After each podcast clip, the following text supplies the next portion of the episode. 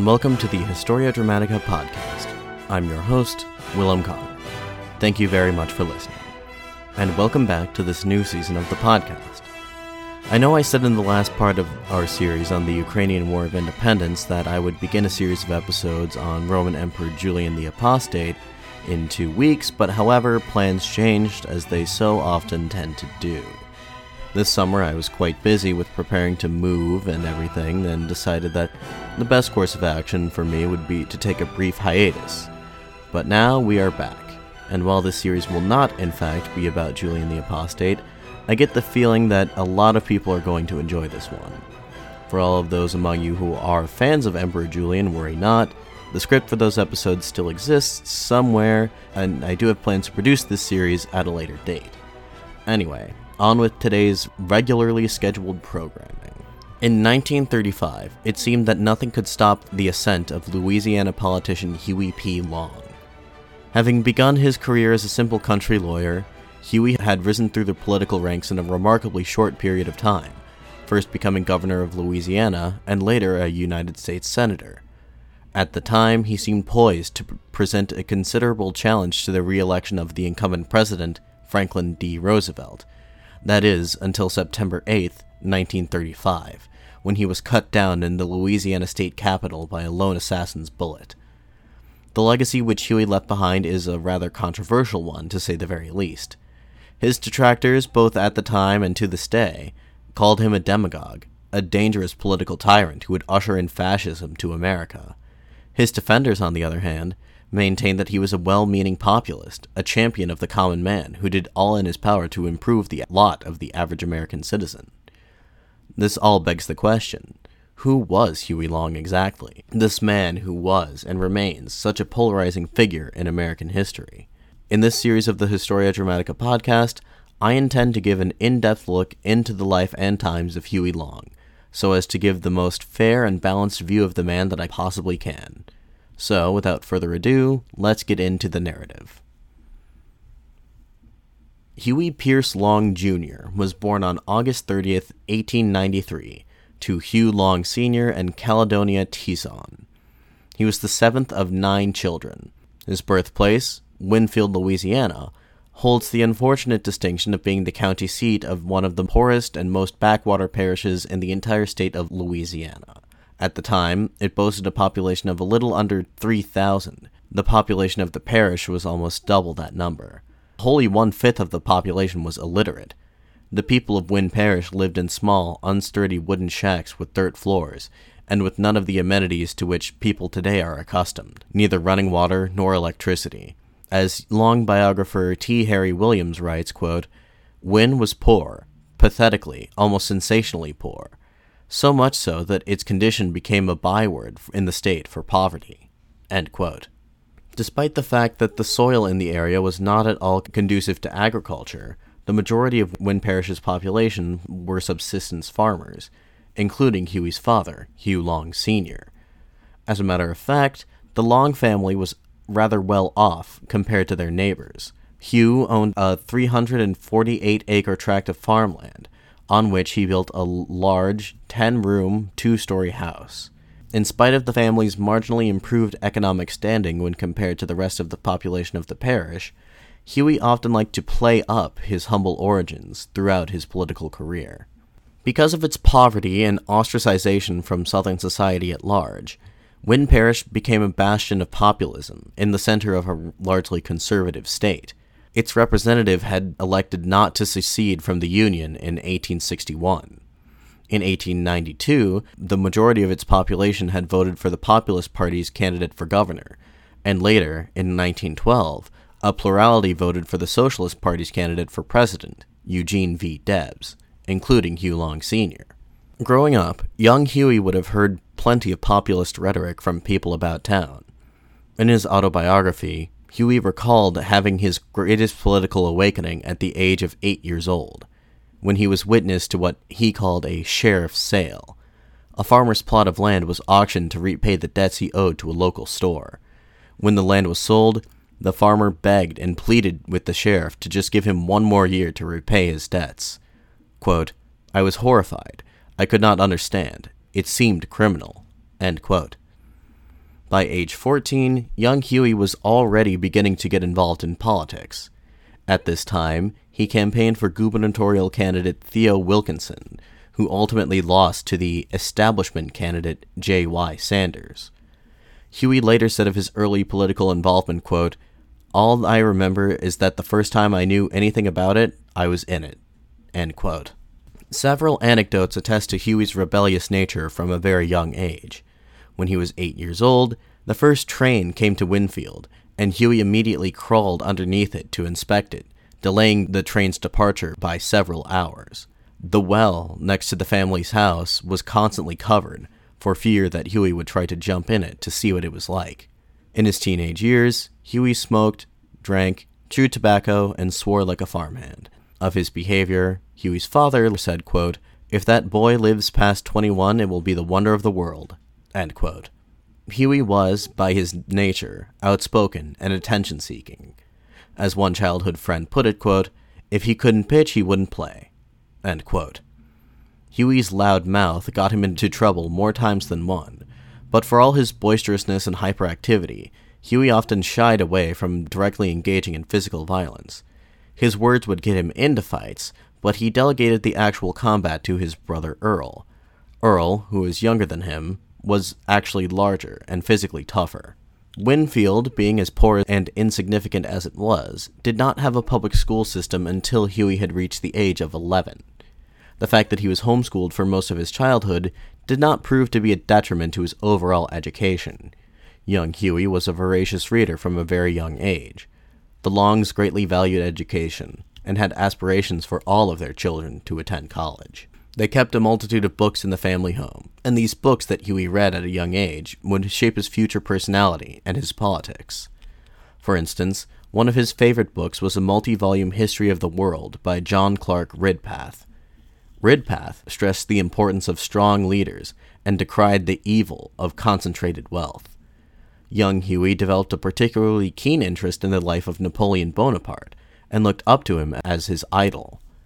Huey's favorite book by far, however, was Alexandre Dumas's Count of Monte Cristo, in which the protagonist enacts harsh revenge upon his enemies.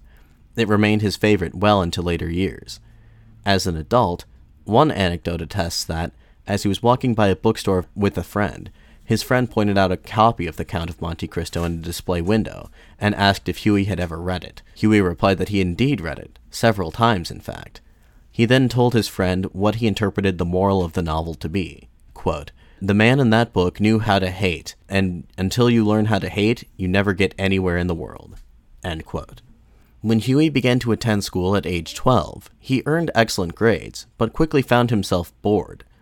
One year, after having reviewed the curriculum for the seventh grade, Huey determined that there was simply no point in bothering, and he took it upon himself to promote himself to the eighth grade. Huey's outspoken and combative nature lent itself well to debate. He joined his high school's debate team and made it to the state championships at Louisiana State University, where he came in third place in the competition. He was offered a scholarship to attend LSU, but felt he had to decline, as he could not afford the room, board, and textbooks. In the 11th grade, Huey abruptly left high school. There are two differing accounts of how this came about. One holds that Huey dropped out in protest of being made to take another year of classes. Another, more interesting account, holds that Huey was expelled. Huey, already having demonstrated his propensity to be the center of attention and to control the people around him, had formed a secret society in the school. He later recalled, quote, It was the sort of society that was to run things. End quote. He would create certain rules that often ran contrary to those of the faculty. If his fellow students chose to follow the official rules, Huey and his cronies would ensure that they would be excluded from extracurricular activities, such as baseball. When the administration learned of Huey's antics and warned him to stay in line, Huey and his clique began to circulate a flyer denouncing them. Not even Huey's subsequent expulsion could stop him. He soon sent a petition around town demanding that the principal be fired. When it acquired enough signatures, the principal was indeed fired. In spite of this victory, Huey made no attempt to finish high school, nor did he go right to college either. Having already determined that he would not be attending LSU, Huey decided to forego university altogether. Instead, he wished to work to support his large family financially. Huey detested farm work. He hated the dirt, he hated the rigid monotony of it, and moreover, he feared that if he continued at farm work, he would end up sticking with it for the rest of his life, as his father had. He sought something that would get him off the farm, and perhaps something that would get him away from godforsaken Winn Parish for good.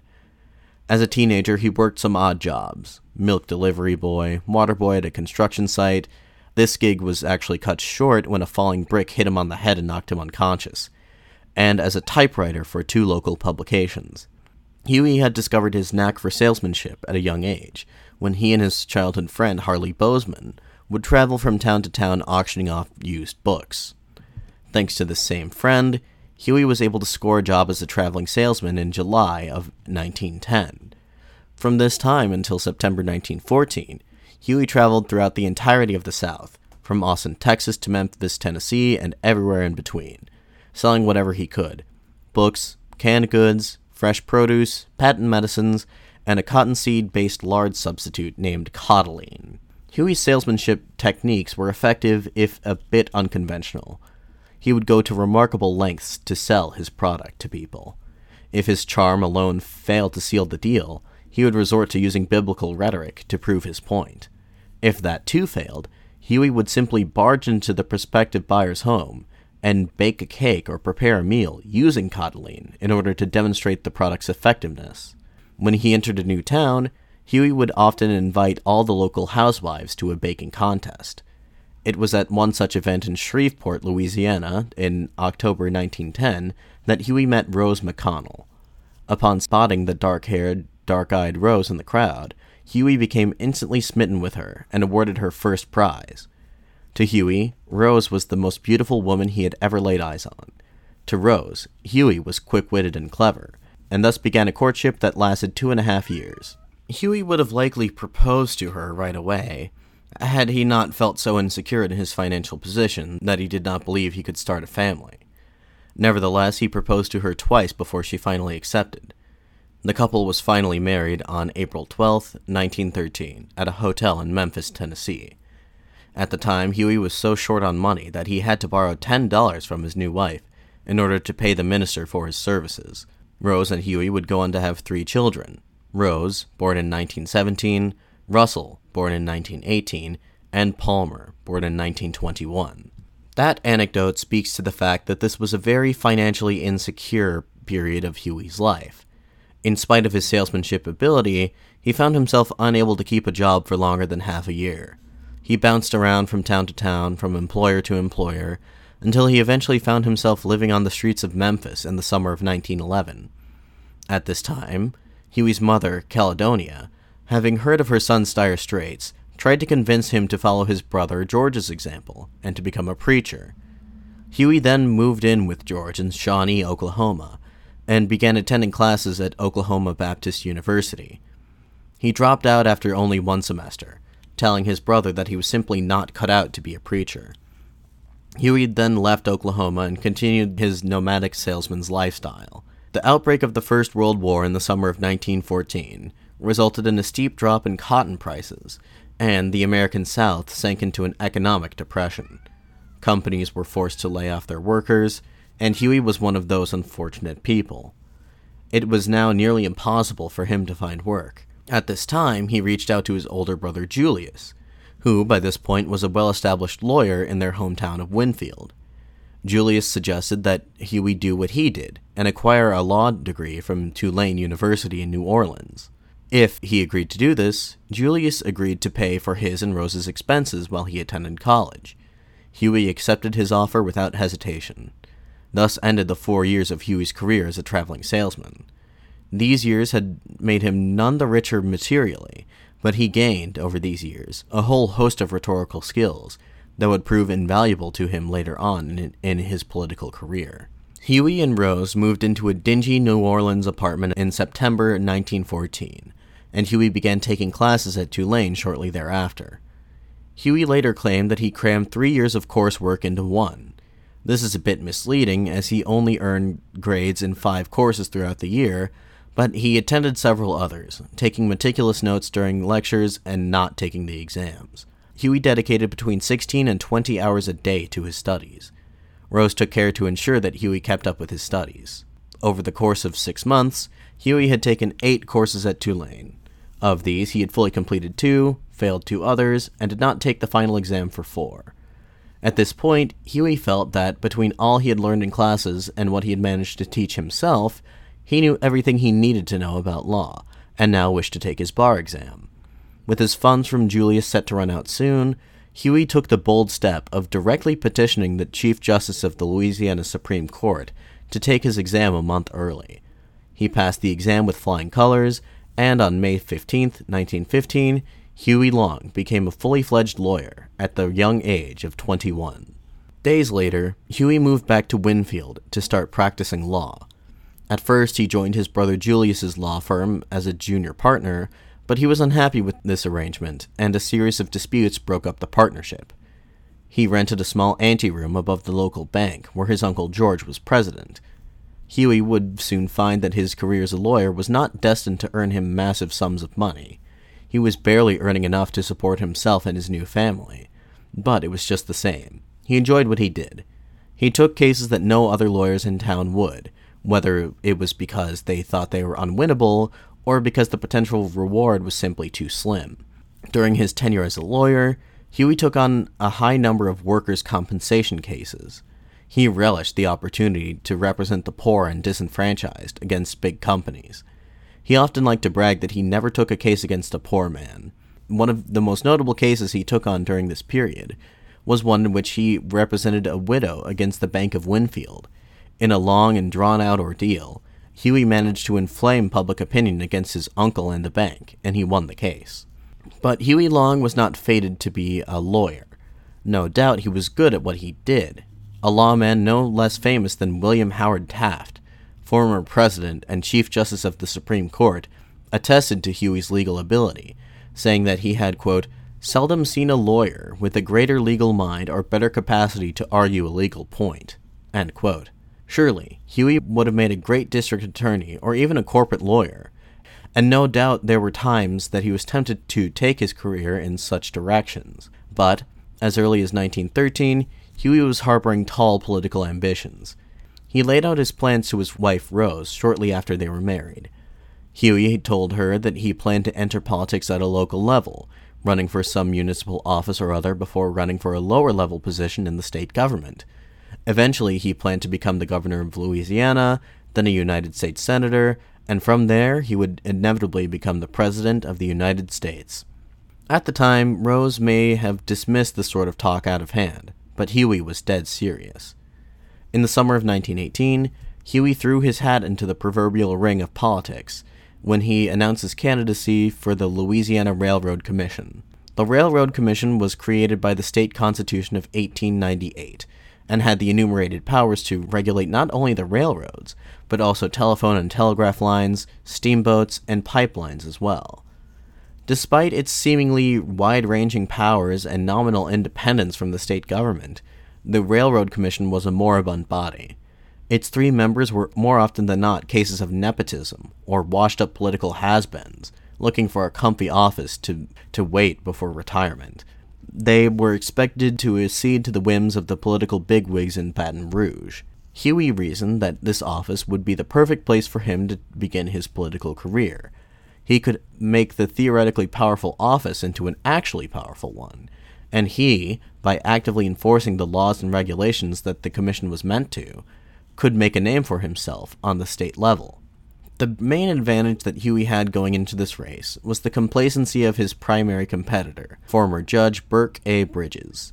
Bridges had been elected to the commission in 1912 and went into the 1918 election under the expectation that he would be able to win easily, based solely on the fact that he was the incumbent. He was not expecting any of the four other candidates would put up much of a fight. He was not expecting Huey Long. Huey ran an energetic and unorthodox campaign. Well before the traditional start of campaigning season, Huey had begun traveling to various rural villages in northern Louisiana by automobile. Unusual as it may sound to modern audiences, Huey was actually one of the first politicians in Louisiana to utilize the automobile as a campaign strategy. Ultimately, Huey's campaign strategies got results. He won election to the Railroad Commission, albeit by a narrow margin of just 600 votes. As I mentioned earlier, Huey intended, unlike his fellow commissioners, to actively utilize the wide ranging powers of the Commission to effect meaningful change in the state. One of his first actions as commissioner was to convene a meeting of independent oil producers to air their grievances against the Standard Oil Company. This was the opening salvo of what would prove to be a lifelong crusade against Standard Oil. In this, Huey was not motivated purely by the greater good, but rather his desire to see the company brought down to size was in fact very personal. In 1918, Huey had invested a couple thousand dollars in a local oil company. Although it had successfully struck oil, the company ultimately failed, as they lacked the facilities to refine crude oil, and the only company that had such facilities, Standard Oil, refused to purchase crude oil from third party sellers. The rig was then shut down, and Huey lost his entire investment. In March of 1919, Huey drafted a manifesto accusing Standard Oil of importing cheap crude oil from Mexico to be processed at its refineries in Louisiana, instead of purchasing crude oil locally. The manifesto ended with an appeal to Governor Ruffin Pleasant to carry out a special session of the state legislature for the purpose of declaring oil pipelines public utilities, thereby placing them under the direct control of the Railroad Commission. Governor Pleasant refused to call such a session, claiming that the issue did not merit it. Huey interpreted Pleasant's decision as proof that he was in the pocket of Standard Oil. At a political rally on July 4, 1919, in the town of Hot Wells, Louisiana, Huey took to the stage and delivered a series of comments that many newspapers at the time deemed unprintable. He called Standard Oil an octopus, and its officials were among the nation's most notorious criminals. He denounced Governor Pleasant as an agent of this octopus, who was all too eager to do its bidding. Huey dedicated himself to taking Governor Pleasant down. It was also perhaps a realization that he needed powerful political allies that motivated him to throw his full support behind the gubernatorial candidacy of John M. Parker. In Parker, Huey believed he had found a fellow ideologue. His record had been quite promising thus far. In 1916, he had run for governor with Theodore Roosevelt's progressive Bull Moose party and had commanded a whole 37% of the votes, a remarkable feat in a state where Democrats rarely, if ever, encountered viable challenges from other parties. Parker announced that he was once more running for governor in September 1919, and while he was running on the Democratic Party platform this time around, he did not seem to have lost any of his reformist ideals. Parker's agenda was remarkably progressive for a Southern candidate at this time. He promised to root out political corruption, to invest heavily in infrastructure projects, and to give the state government greater control over the economy. What had especially intrigued Huey were his promises to place more stringent regulations on the state's pipelines and to protect independent oil producers against larger companies. Both of these proposals were clearly aimed at weakening the power of Standard Oil. Getting Parker elected would not be an easy task. He had sullied his reputation in state politics when he had turned his back on the Democratic Party back in 1916. Parker was opposed by a group known as the Old Regulars, a club of various politicians and other political power brokers that effectively ran the city of New Orleans. The Old Regulars had a stranglehold on the state's politics. In the past five gubernatorial elections, only one candidate had been elected without their backing.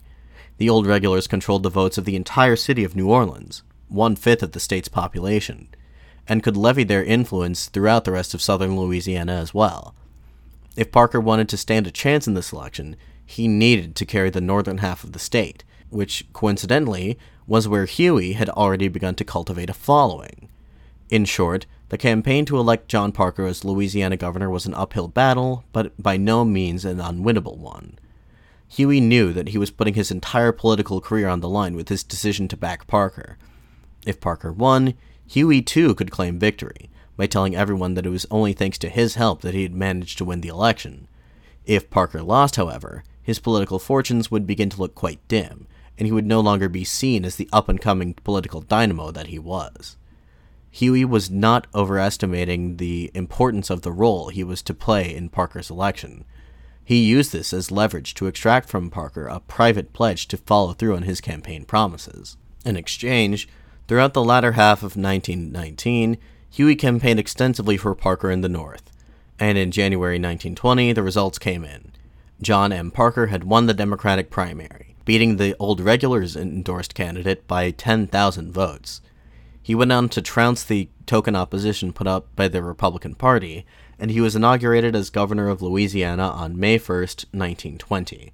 Huey Long, the man who had helped him get to that office, was soon to be sorely disappointed at Parker's performance.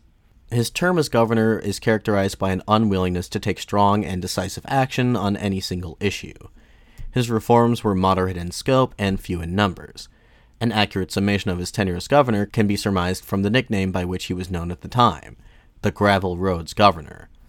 On the campaign trail, Parker had promised to invest heavily in large scale infrastructure projects, including an overhaul of the state's road system.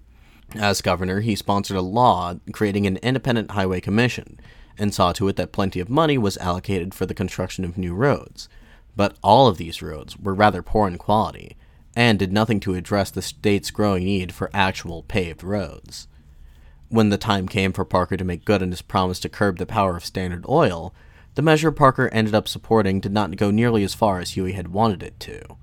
At this juncture, Huey began to criticize the governor for going soft on his campaign promises, but did not break with the governor entirely, at least not yet.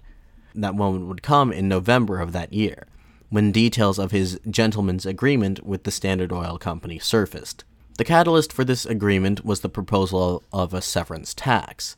Essentially, a severance tax is one levied on companies for the extraction of natural resources from the state.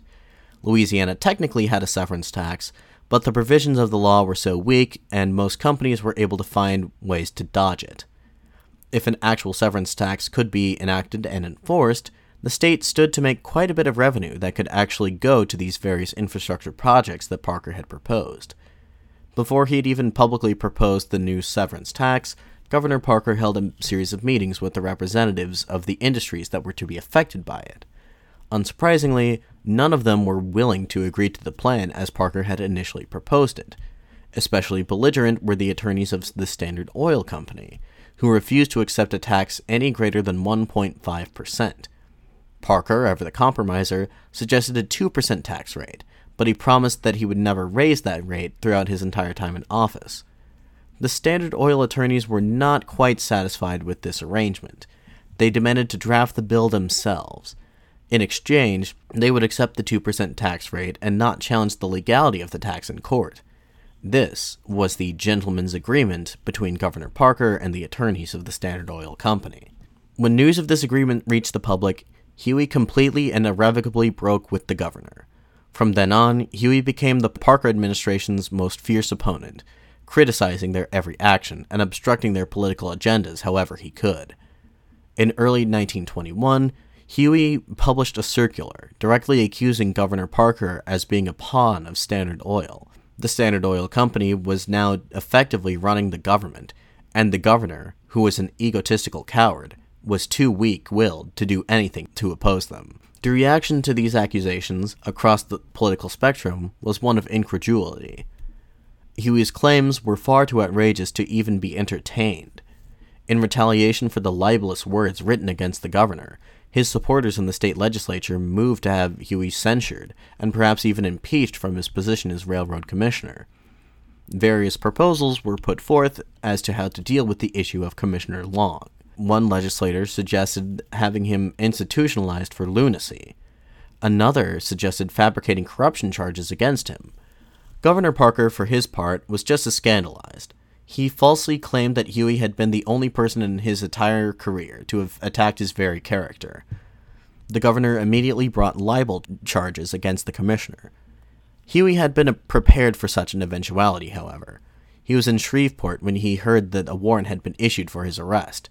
He promptly drove to the courthouse in Baton Rouge and, producing $5,000 from his pocket, handed it to the clerk and said, quote, I figured you boys might be short of ready money down here. Huey was brought to trial in October 1921, the trial lasting a month. Huey's expert legal team, including his brother Julius, did their best to derail the proceedings. Huey's primary defense hinged on his claim that his attacks were not against Governor Parker personally, but rather against his administration as a whole.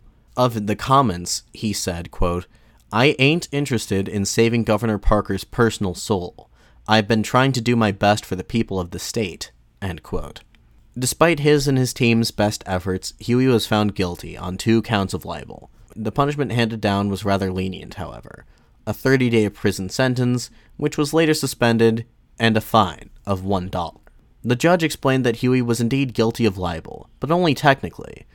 This is because during the proceedings, Governor Parker had practically admitted to doing exactly what it was that Huey had accused him of. The important thing was that Huey had managed to retain his seat on the commission. Not only that, but the following year he had become the de facto head of the three man strong commission. Per the new Constitution of 1921, the Louisiana Railroad Commission was reorganized into the Louisiana Public Service Commission. Huey used his position to fight for the poor against the large companies that sought to exploit them. Over the next few years, he won victory after small victory, and made a name for himself across the state as a champion of the people. The most significant case he took on in his role as commissioner was the Cumberland Telephone Company case. The case itself is rather convoluted and took three whole years to come to a verdict, but the short version of the story is this. In 1920, the Cumberland Telephone Company, which provided phone services to 80,000 of Louisiana's residents, increased its rates by 25%. Huey opposed the rate increase and fought with the company in a case that made its way all the way up to the level of the United States Supreme Court. By January of 1923, Huey had not only managed to get the company to decrease its rates, but also the company was ordered to refund to its customers a total sum of $440,000. Huey's victory in the Cumberland case won him statewide fame. He was lauded for his actions not only by the recipients of the refund checks, but by the masses of the poor. Even if they did not themselves own telephones, they were nevertheless able to recognize that Huey Long was a champion of the people. By the time 1923 came around, Huey decided that it was time to embark on the next phase of his political journey he announced his candidacy for governor. Huey's strategy was to ride a wave of class resentments into office, and he would use the reputation he had earned from his years as railroad commissioner to do so. Circumstances, however, conspired to bring other issues to the forefront of the upcoming election, namely the Ku Klux Klan. The organization known as the Second Ku Klux Klan was founded in 1915. Modeled after the Reconstruction era reactionary terrorist organization, the second Klan quickly proliferated throughout the South, the Midwest, and the West. They were dedicated to what they called 100% Americanism, meaning that any group of people they deemed to be not white, Anglo Saxon Protestants, were the targets of their violence. They were not, at first, very prominent in Louisiana due to its large Catholic population in the South. However, between 1922 and 1924, the Klan had found a foothold in the largely Protestant northern half of the state, a series of violent attacks by the Klan in these years had brought the issue to statewide prominence and presented Huey with a very difficult situation. Both Huey and the Klan enjoyed the most widespread support in northern Louisiana, meaning that Huey, while he opposed the Klan on principle, could not outright denounce them without risking alienating a large segment of his voters but at the same time, his unwillingness to take a hard and fast stance on the issue did nothing to endear himself to voters in Catholic southern Louisiana, whose votes he calculated he would need in order to win. When Huey began to campaign, he did his best to keep the discourse focused on economic issues. When a journalist tried to ask him what he would do about the Klan, Huey replied, quote, The issue is a false one. The real issue is the Standard Oil and the corporate domination of the state. We have had an invisible government in Louisiana since 1879, and this is exactly the kind of secret control that people should be talking about. Huey's appeal was no doubt a powerful one. His message, at its core, was populist. In a state rife with corruption and dominated by a class of political elites, Huey, instead of courting said elites, instead solicited the votes of the common people. But as it would turn out, the issue of the Klan was simply far too divisive to be ignored. Both of his opponents, Henry L. Fuqua and Hewitt Bouanchaud, were both willing to speak on the issue openly. Ultimately, Huey had a rather impressive showing despite his multitude of disadvantages. He came in third place, only 3% behind the runner up, and he carried 28 of the state's 64 parishes, winning handily across northern and central Louisiana. Outwardly, Huey blamed his loss in the 1924 election on the severe weather on election day that supposedly decreased voter turnout. Privately, however, Huey knew that he lost not only due to the Klan issue, but because he lacked the organization and the funding that his opponents enjoyed. When he ran for office the next time, and there would indeed be a next time, he would not make these same mistakes. Huey spent the next four years between the elections of 1924 and 1928 cultivating ties and forging alliances with businessmen, politicians, media men, and other power brokers in Louisiana society. Firstly, Huey needed donors to finance his campaign. The issue was that the moneyed interests of the state were generally not amenable to Huey's populist political agenda. Huey got around this issue by making all sorts of promises appointments to cabinet positions for politicians, lucrative government contracts for businessmen, things of that nature. One of Huey's biggest backers in the 1928 election was a New Orleans native named Robert S. Maestri. Maestri was reportedly one of the wealthiest men in New Orleans at the time. He had made a fortune selling furniture to brothels, gambling parlors, and speakeasies in the city's red light district. And, when said dens of ill repute were raided by the authorities, he would then reclaim his furniture and resell it at an even greater profit. Maestri donated $40,000 to Huey's campaign, and in exchange, he was promised a comfy position on the state's Conservation Commission once Huey came to power. Through dealings such as these, Huey built up an unofficial organization, a loose alliance of businessmen, politicians, and others, who had, for some reason or other, thrown in their lot with the up and coming candidate. In terms of the competition, the election of 1928 seemed to be far more advantageous to Huey than the previous one. Huey had spent the last four years building up name recognition across the state, he had been in campaign mode essentially since he lost in 1924. His primary competitor for the longest time appeared to be one Oramel Simpson. Simpson was, by all accounts, an unremarkable politician. A conservative Democrat with little ambition or charisma, Simpson would have been, under most other circumstances, an unlikely candidate for governor. That is, until Governor Henry Fuqua died suddenly in office, and his lieutenant governor, who was Simpson, stepped in to serve the remainder of his term. Adding to his complete lack of oratory ability and interpersonal magnetism was a further liability his reputation as an extremely heavy drinker. Due to these factors, Simpson did not inspire confidence in voters, let alone in the state's power brokers, namely the Old Regulars of New Orleans. As previously mentioned, the Old Regulars, known more officially as the Choctaw Club, practically controlled the politics of the entire state by virtue of their control over the New Orleans electorate. Their vision of politics, one of rule by elites and perpetual status quo, was fundamentally incompatible with Huey's bold populist agenda. Naturally, they sought to back whoever was running against him, but they did not believe that Simpson was up to the task. For the longest time, they struggled in vain to find someone who could provide Huey with a robust challenge until, in April 1927, a terrible natural disaster provided them with a potential answer to the long question. At that time, the Mississippi River overflowed its banks, causing some of the worst flooding Louisiana had seen in over a hundred years. Two million acres of land were inundated, and 750,000 people were left homeless. The Louisiana government appealed to Washington, D.C. for help, and as it just so happened, the chairman of the House of Representatives Committee on Flood Control was a Louisianan, Riley J. Wilson. In this role, Wilson was instrumental in coordinating federal relief efforts for those affected by the Great Flood of 1927. He also assisted in ensuring the passage of a congressional bill that would allocate federal funds to the construction of a new system of levees and dikes so as to prevent a tragedy like this from happening again in the future. Wilson's actions at the federal level not only caused his popularity to surge in his home district, but throughout the state as well. He was the man of the hour, and so the old regulars looked to him as the man who could defeat Huey Long and stem the tide of populism. With the backing of the New Orleans political machine, Riley Wilson officially launched his campaign at a rally in the town of Alexandria on July 11, 1928.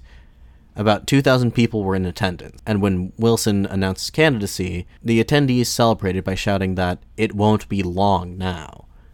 Huey, not one to take such a slight lying down, decided to one up Wilson and the old regulars. He held his own event at the same location a month later. More than 8,000 people attended Huey's counter rally. It was here that he debuted his new slogan Every man a king, but no one wears a crown. A slogan that he had borrowed from the three time presidential candidate William Jennings Bryan. One of the lessons that Huey had learned from his failed campaign of 1924 was that he needed to earn the votes of the Catholic, French descended population of the southern half of the state. One strategy he used was to support Catholic politicians in political races, and in doing so, to make a name for himself in the South. One such key alliance he had forged during this time was with one Paul N. Cyr, a prominent dentist from the town of Jeanerette. Cyr was very much of French descent, so much so that he claims he wasn't able to speak a word of English until he was 10 years old. Huey decided to make Cyr his lieutenant governor, giving his ticket an additional appeal in the South. Huey spent most of the year 1927 on the campaign trail. He made it his personal mission to go everywhere and talk to everybody. He made about 600 speeches throughout the course of the year, managing to draw in decent sized crowds no matter where he went. Huey's remarkable ability to win over crowds can be attributed to his keen ability to pander to the audience. In the majority Catholic South, Huey would tell a story about how he would drive his Catholic grandparents to Mass early every Sunday morning before returning home to take his Baptist grandparents to their Mass.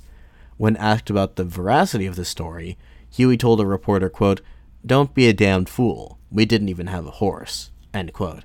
Huey's brother Julius jokingly claimed that Huey would have gone so far as to claim that he was part black, if African Americans made up a substantial voting bloc at the time. As for his speeches themselves, Huey had greatly improved on the formula from his previous campaign. His speeches were more succinct, and, for the most part, they tended to focus on real concrete issues. He projected the image of the confident, energetic young reformer, intent on dragging the state into modernity. He promised infrastructure projects, such as new bridges and paved roads, natural gas pipelines, and so on.